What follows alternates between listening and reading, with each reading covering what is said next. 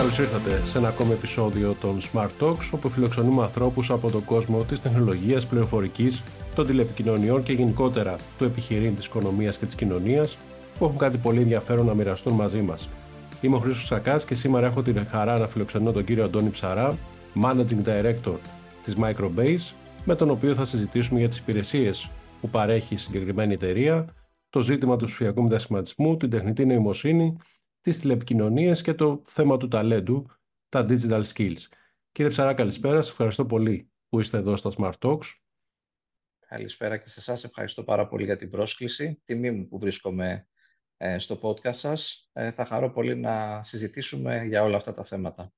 Να είστε καλά. Ξεκινώντας, δώστε μας μία εικόνα για το σημείο στο οποίο βρίσκουμε σήμερα τη Microbase, τις υπηρεσίες που παρέχει, το προσωπικό που απασχολεί και τους τομείς στους οποίους στοχεύει.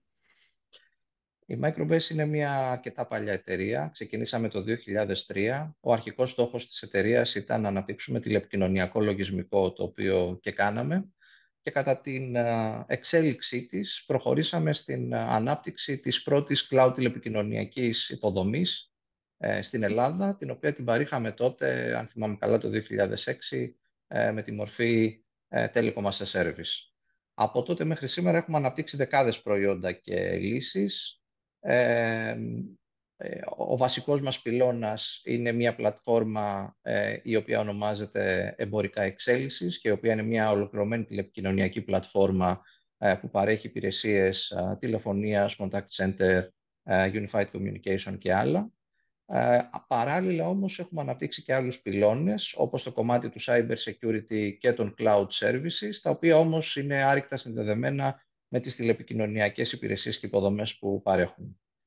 Ε, ουσιαστικά η υπεροχή της Microbase όλα αυτά τα χρόνια είναι η δυνατότητά της να κάνει deliver και να υποστηρίζει οποιαδήποτε τηλεπικοινωνιακή υποδομή και να παραδίδει οποιοδήποτε τηλεπικοινωνιακό έργο οποιασδήποτε κλίμακας. Ο βασικός πυρήνας βέβαια είναι το προσωπικό, το οποίο με ε, αρκετά υψηλό know-how ε, το οποίο αποκτήθηκε ε, στην πορεία της εταιρείας αλλά και με συνεχείς εκπαιδεύσεις αναπτύσσει τηλεπικοινωνιακό λογισμικό το οποίο ομολογουμένως είναι ένας δύσκολος τομέας καθώς συζητάμε για μια real-time εφαρμογή που επεξεργάζεται ήχο και επομένως η αξιοπιστία, η ποιότητα ε, και η διαθεσιμότητα αυτής της εφαρμογής είναι κάτι αδιαπραγμάτευτο τόσο για τους πελάτες μας οι οποίοι ε, μας εμπιστεύονται όλα αυτά τα χρόνια όσο και για την ίδια την εταιρεία και την εικόνα της Microbase προ, προς αυτούς. Η Microbase διαθέτει παρουσία τόσο στον ιδιωτικό όσο και στο δημόσιο τομέα. Πώς εξισορροπείτε τις ανάγκες αυτών των δύο διαφορετικών τομέων και τις προκλήσεις, αν θέλετε, που σχηματίζονται και σε τι σημείο βρίσκεται σήμερα ο ψηφιακός μετασχηματισμός τους βάσει και του πακτολού, αν θέλετε, των έργων που βλέπουμε να ανακοινώνονται; Ναι, ναι. Ε, ε, είναι αλήθεια ότι τα τελευταία χρόνια υπάρχει μια μεγάλη κινητικότητα στον τομέα του ψηφιακού μετασχηματισμού, τόσο στον ιδιωτικό όσο και στον δημόσιο τομέα. Ε, η αλήθεια όμως είναι επίσης ε, ότι αυτός ο μετασχηματισμός δεν ακολουθεί τις τηλεπικοινωνίες, δεν, μάλλον οι τηλεπικοινωνιακές υποδομές δεν έχουν ακολουθήσει αυτό το μετασχηματισμό. Ναι.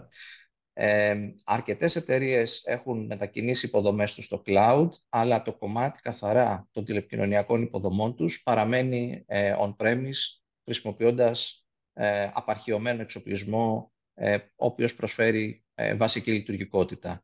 Ε, πρακτικά η αντικατάσταση της desktop συσκευής θα πρέπει κάποια στιγμή, με, με κάποια εφαρμογή θα πρέπει κάποια στιγμή να γίνει commodity ε, η χρήση της τεχνητής νοημοσύνης, η έξυπνη διαχείριση των κλήσεων, γενικότερα η, η βελτιστοποίηση της, ε, της, της, ε, της επικοινωνίας τόσο των εργαζομένων όσο και των πελατών που δέχονται εξυπηρέτηση από αυτές τις εταιρείες θα πρέπει να πάει στο επόμενο επίπεδο.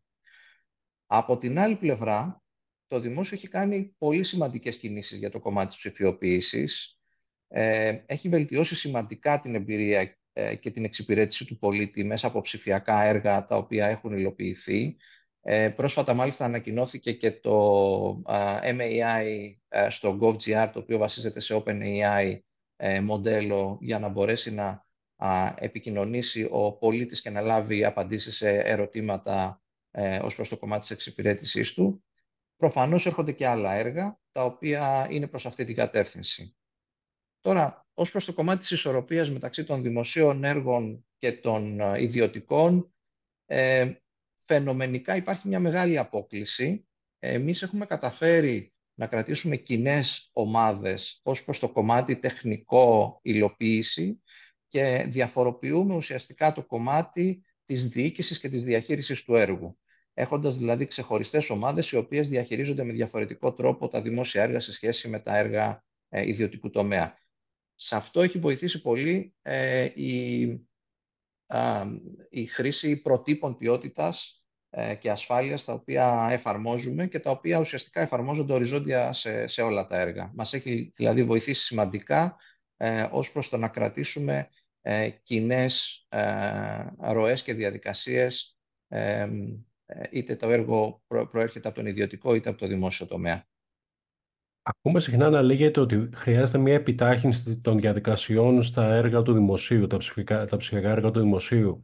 Εσείς βλέπετε εκεί να υπάρχει τέτοιο ζήτημα; Θεωρώ ότι τα τελευταία χρόνια έχουν βγει αρκετά έργα, τα οποία καλώς ή κακώς καθυστέρησαν να δοθούν σε αναδόχους. Πλέον όμως είμαστε στο στάδιο της υλοποίησης, όπως είπατε και εσείς, πακτολού έργων. Υπάρχουν πάρα πολλά έργα και θεωρώ ότι η ζήτηση σε εξειδικευμένο προσωπικό ε, θα είναι πολύ σημαντική τα επόμενα δύο με τρία χρόνια για να μπορέσουν να παραδοθούν όλα αυτά τα έργα τα οποία είναι σε φάση υλοποίησης. Είπατε πριν για την AI και μου δώσετε μια καλή πάσα. Πώς η Microbase ενσωματώνει λύσεις τεχνητής νοημοσύνης στα προϊόντα που προσφέρει, πόσο μάλλον τα τηλεπικοινωνιακά; Και γενικότερα, κατά τη γνώμη σας, τι μπορούμε να περιμένουμε από το μέλλον της AI. Υπάρχουν προκλήσεις ή σημεία που ενδεχομένως χρειάζονται προσοχή; Γενικά η τεχνητή νοημοσύνη είναι κάτι το οποίο απασχολεί ε, και όχι άδικα ε, τόσο τις, ας το πούμε, τους πιο τεχνοκράτες όσο και τη, σύνολο, το σύνολο της κοινότητας. Τώρα η χρήση της στον τομέα των τηλεπικοινωνιών ε, μπορεί να είναι αρκετά ε, ευρύς, ουσιαστικά προσφέροντας ένα καλύτερο customer experience και μια γενικότερη καλύτερη εικόνα της εταιρείας απέναντι στον πελάτη. Ε, τώρα, εμείς σαν Microbase τα τελευταία χρόνια έχουμε συνεργαστεί με leaders της αγοράς και έχουμε καταφέρει και ενσωματώσει αρκετές δυνατότητες οι οποίες βασίζονται στο κομμάτι του AI, όπως αναγνώριση φυσικού λόγου, ε, χρήση του AI για ε, βέλτιστη ε, δρομολόγηση και κατανόηση του αντικειμένου ε, με μηχανισμούς machine learning και, και άλλα.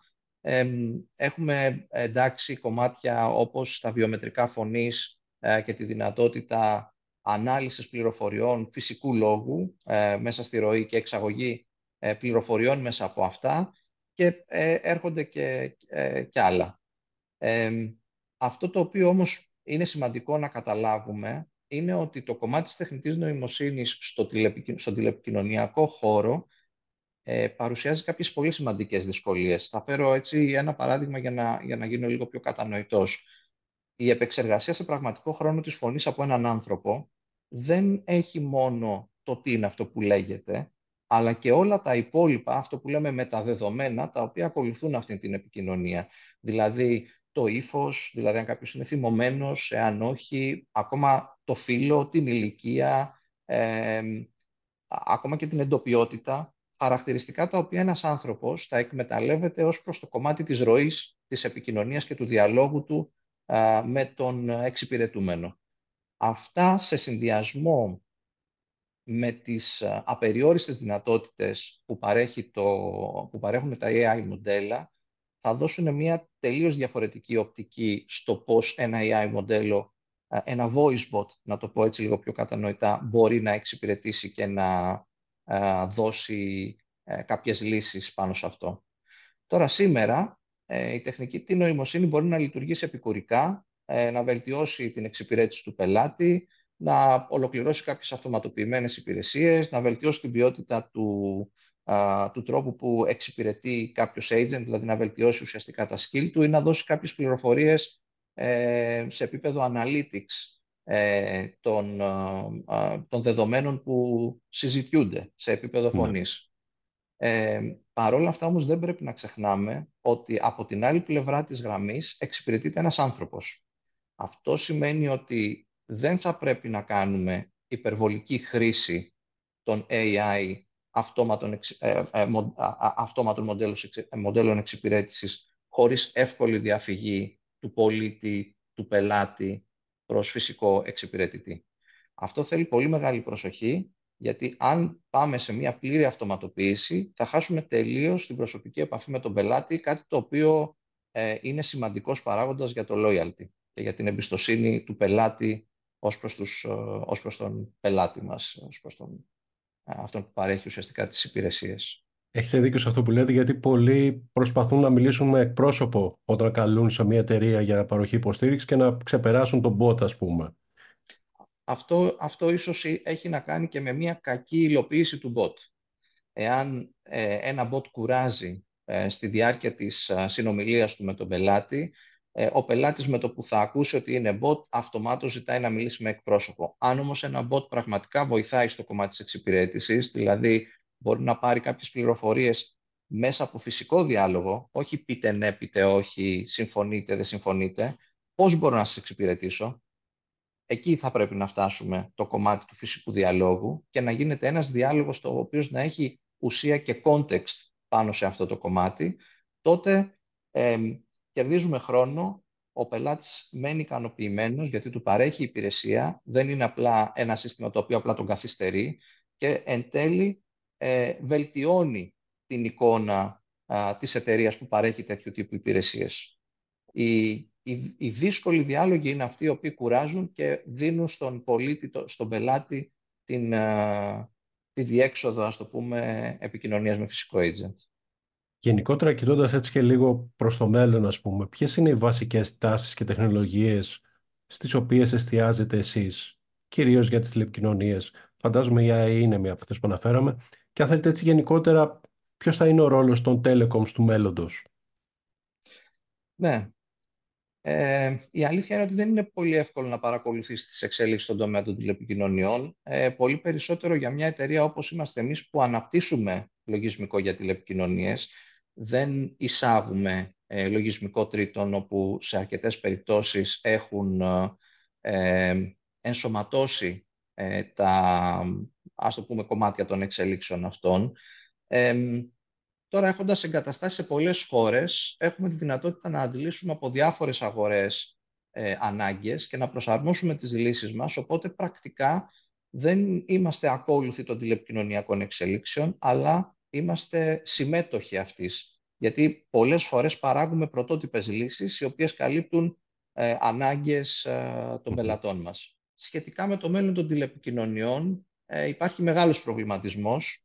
Ε, υπάρχει μια σημαντική τάση αυτή τη στιγμή για μεταστροφή της φωνητικής επικοινωνίας σε επικοινωνία μέσω γραπτών μηνυμάτων.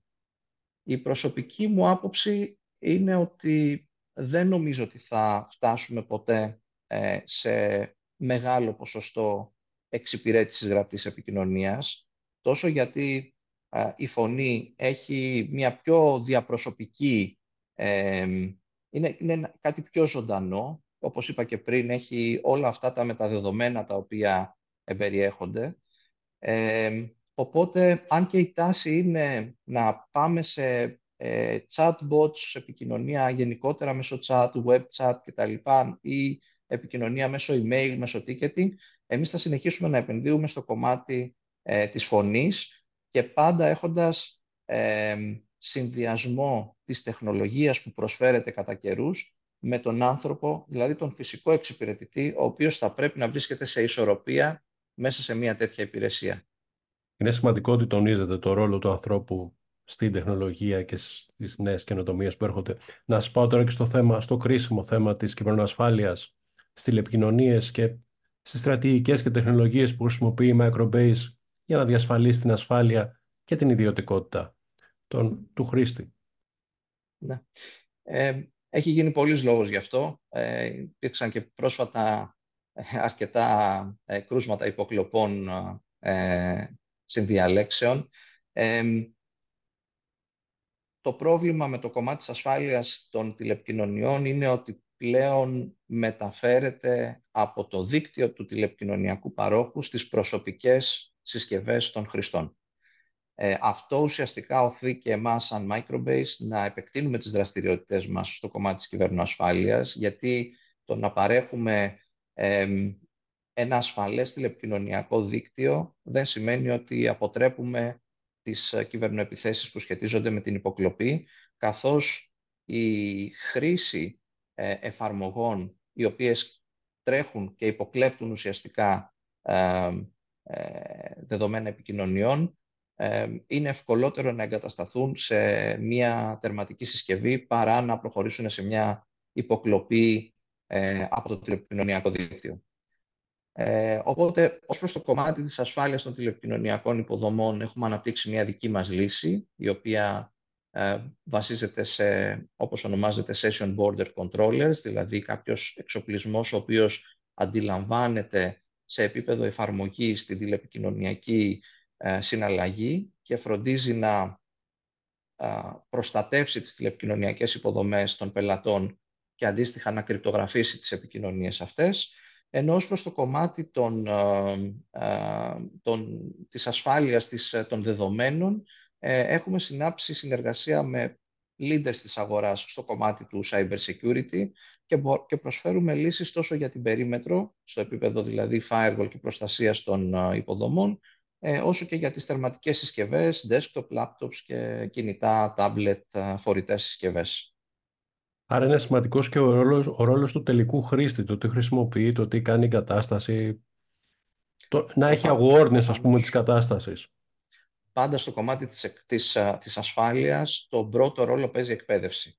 Ε, εάν δεν υπάρχει δηλαδή το οργανωτικό κομμάτι της ασφάλειας σε μια επιχείρηση, ό,τι τεχνικό κομμάτι και να εφαρμόσουμε, ε, υπάρχει τρόπος να προσπελαστεί, γιατί η επιτίδη hackers είναι πάντα ένα βήμα πιο μπροστά από τον εντός εισαγωγικών νόμο.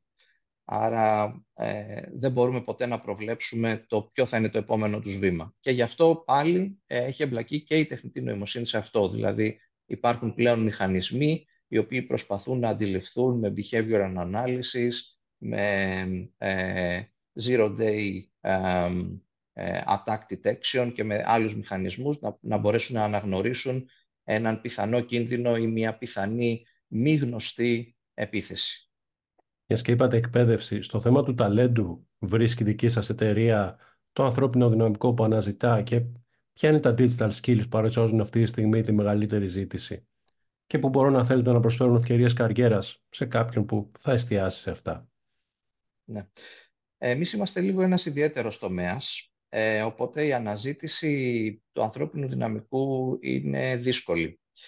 Ε, τι εννοώ; Ε, οι, υπηρεσίες που παρέχουμε πατάνε σε πάρα πολλά κομμάτια τα οποία θα πρέπει δυστυχώς να τα γνωρίζουν όλοι. Τόσο αυτός που αναπτύσσει, όσο και αυτός που υποστηρίζει, ακόμα και ο πολιτής ο οποίος θα πάει να κάνει την πώληση. Μία υπηρεσία τηλεπικοινωνιών πλέον πατάει σε τηλεπικοινωνιακές υποδομές, σε δίκτυα δεδομένων, σε ασφάλεια ε, ε, ε, σε κυβερνοασφάλεια, σε ασφάλεια ανάπτυξη, σε ασφάλεια πληροφοριών κτλ. Οπότε για εμάς είναι βασικό και βέβαια και το κομμάτι της πληροφορικής για το κομμάτι της ανάπτυξης έτσι. Οπότε για εμάς είναι σημαντικό να βρούμε προσωπικό το οποίο να μπορεί να έχει μια καλή βάση σε κάποιο από αυτούς τους τομείς και για να μπορέσει πραγματικά να ενταχθεί και να προσφέρει υπηρεσίες στους πελάτες μας θα πρέπει να περάσει κάποια στάδια εκπαίδευσης. Εμείς υπολογίζουμε το learning curve για να ξεκινήσει κάποιος να παρέχει πραγματικά ε, υπηρεσίες, δηλαδή να αναπτύξει λογισμικό ή να παρέχει υποστήριξη, είναι από 6 έως 12 μήνες ανάλογα με τον τομέα του. Το βασικότερο όμως skill για εμάς είναι η θέληση για μάθηση, γιατί ο τομέας είναι αρκετά απαιτητικός. Δεν πρέπει να έχει στεγανά, δεν θα πρέπει δηλαδή κάποιος να πει εγώ είμαι developer, δεν με ενδιαφέρουν τα δίκτυα. Είμαι developer, δεν θέλω να ασχοληθώ με την ασφάλεια. Και σίγουρα το κομμάτι της επικοινωνίας και το ομαδικό πνεύμα ε, είναι πολύ σημαντικά ε, ε skills τα οποία αναζητούμε. Ε, δίνουμε πραγματικά μεγάλο βάρος στο χαρακτήρα του εργαζόμενου. Τώρα, γενικά μιλώντας, ε, εάν ήθελα να να αναφέρω κάποια, κάποιους, κάποια κομμάτια, κάποιους κλάδους, κάποια skills τα οποία αυτή τη στιγμή έχουν μεγάλη ζήτηση και θεωρώ ότι βάσει των εξελίξεων θα έχουν και για τα επόμενα χρόνια. Σίγουρα είναι το κομμάτι των developers, όλες τις ειδικότητες, ε, οι επαγγελματίες κυβερνοασφάλειας, οι επαγγελματίες στο κομμάτι της ασφάλειας των πληροφοριών, έρχονται και κάποιοι νόμοι οι οποίοι θα υποχρεώσουν τις εταιρείες να έχουν cyber security ε, πολιτικές, οπότε είναι κάτι το οποίο θα έχει πολύ μεγάλη ανάπτυξη τα επόμενα χρόνια και σίγουρα η μηχανική τεχνητής νοημοσύνης. Ε, νομίζω ότι τουλάχιστον στο κλάδο που κινούμαστε, οι συγκεκριμένες, τα συγκεκριμένα επαγγέλματα θα παρουσιάσουν μεγάλο ενδιαφέρον για αρκετά χρόνια από σήμερα. Αυτή τη στιγμή αυτά τα επαγγέλματα καλύπτονται οι ανάγκες που υπάρχουν για εταιρείες όπως η δική σας στην Ελλάδα ή θεωρείτε ότι θα πρέπει να ενισχυθεί με κάποιο τρόπο όλο αυτό το. Ε, δεν θα μπω στη συζήτηση των ανθρώπων που έφυγαν στο εξωτερικό στην, στην περίοδο της κρίσης, γιατί πραγματικά όλο αυτό το κομμάτι πονάει. Ε, νομίζω ότι για το πλήθος των έργων που υπάρχουν αυτή τη στιγμή στην Ελλάδα από το δημόσιο τομέα και μόνο ε, υπάρχει υποστελέχωση. Υπάρχει δηλαδή πολύ μεγάλη ανάγκη για να φέρουμε ε, κόσμο ο οποίος έχει τεχνογνωστία στα συγκεκριμένα ε, επαγγέλματα. Μάλιστα. Κλείνοντας, οι επόμενοι στόχοι, τα επόμενα σχέδια της Microbase και το στρατηγικό σας σχέδιο για το 2024.